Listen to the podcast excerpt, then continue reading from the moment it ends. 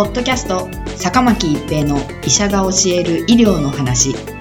この番組は大学病院の内科医であり医学博士である坂巻が疾患や予防医療といった医療に関してお話しする番組です。それでは今回の番組をお楽しみください。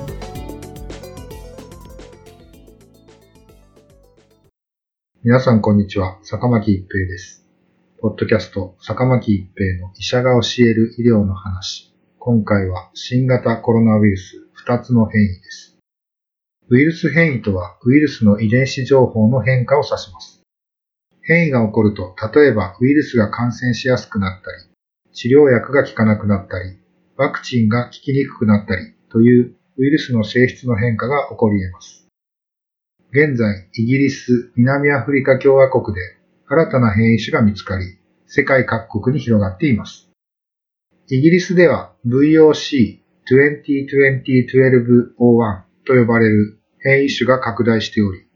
特に拡大が顕著な南東イングランドでウイルス学的調査が行われたところ、症例の半分以上がこの新しい変異種によることが分かっており、最も早い症例は2020年9月20日に確認されています。この変異種はこれまでの新型コロナウイルスよりも感染性が高く、最大70%感染性が増加する。すなわち1.7倍感染力が強い可能性が示唆されています。したがって、この変異種が拡大することによって、新型コロナウイルス感染症の流行がますます広がることが懸念されます。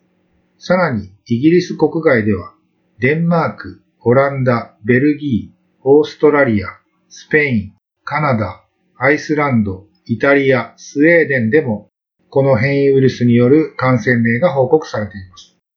また、シンガポール、香港、ドイツでも検疫中の英国からの帰国者から VOC2020-1201 が検出されたのことですが、検疫でのみの検出であり、国内流行を意味するものではないと考えられます。日本ではこれまでに羽田、関西国際両空港での航空検疫で数人から VOC2020-1201 が検出されているほか、英国に渡航歴のある30代男性ら、東京都内の方からも検出されています。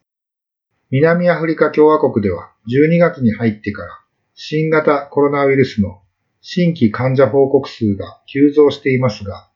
2020年12月18日、南アフリカ保健省は COVID-19 患者の急増と新規変異種 501Y、V2 と命名の割合が80から90%に増加していることを報告しました。現時点ではこの南アフリカの変異種 501Y-V2 は日本国内では報告されていません。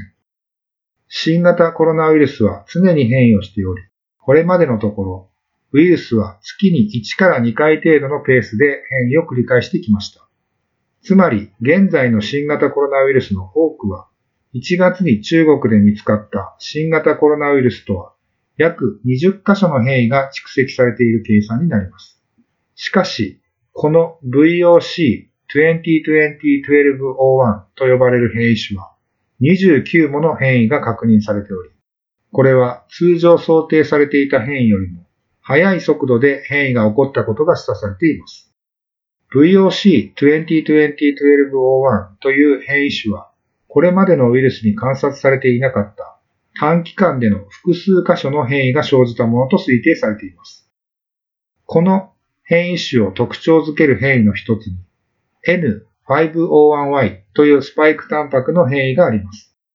これまでの研究では、この N501Y という変異によってスパイクタンパクが ACE2 受容体により強固に結合することが示されています。南アフリカ共和国で見つかった変異種 501Y-V2 でも同様にこの N501Y という変異が確認されており、感染性が増加している可能性が示唆されているものの、現時点では十分な証拠はありません。イギリスの変異種とは関係ない系統の進化と考えられています。これらの変異種が重症度に与える影響については、まだ情報が少なく、これまでのところ、この変異ウイルスに感染した症例で重症度が高いという証拠は示されていませんが、症例の多くが重症化リスクの低い60歳未満の人であることから、現時点でははっきりしたことは分かっていません。ただし、変異種が重症度に与える影響は変わらないとしても、感染性が増加し、感染者が増えれば、重症者も増えることになります。また、小児に対しても、これまでの新型コロナウイルスよりも感染しやすいのではないかと考えられています。日本では今のところ、イギリスの変異種、VOC2020-1201 はイギリスの渡航と関連のある事例からのみ報告されており、国内で変異種が広がっているという証拠はありません。しかしながら、新型コロナウイルス感染症の患者さんは明らかに増加してきており、これまで通り、できる限り外出を控えるなど、人との接触を減らし、マスクを装着する、3密を避ける、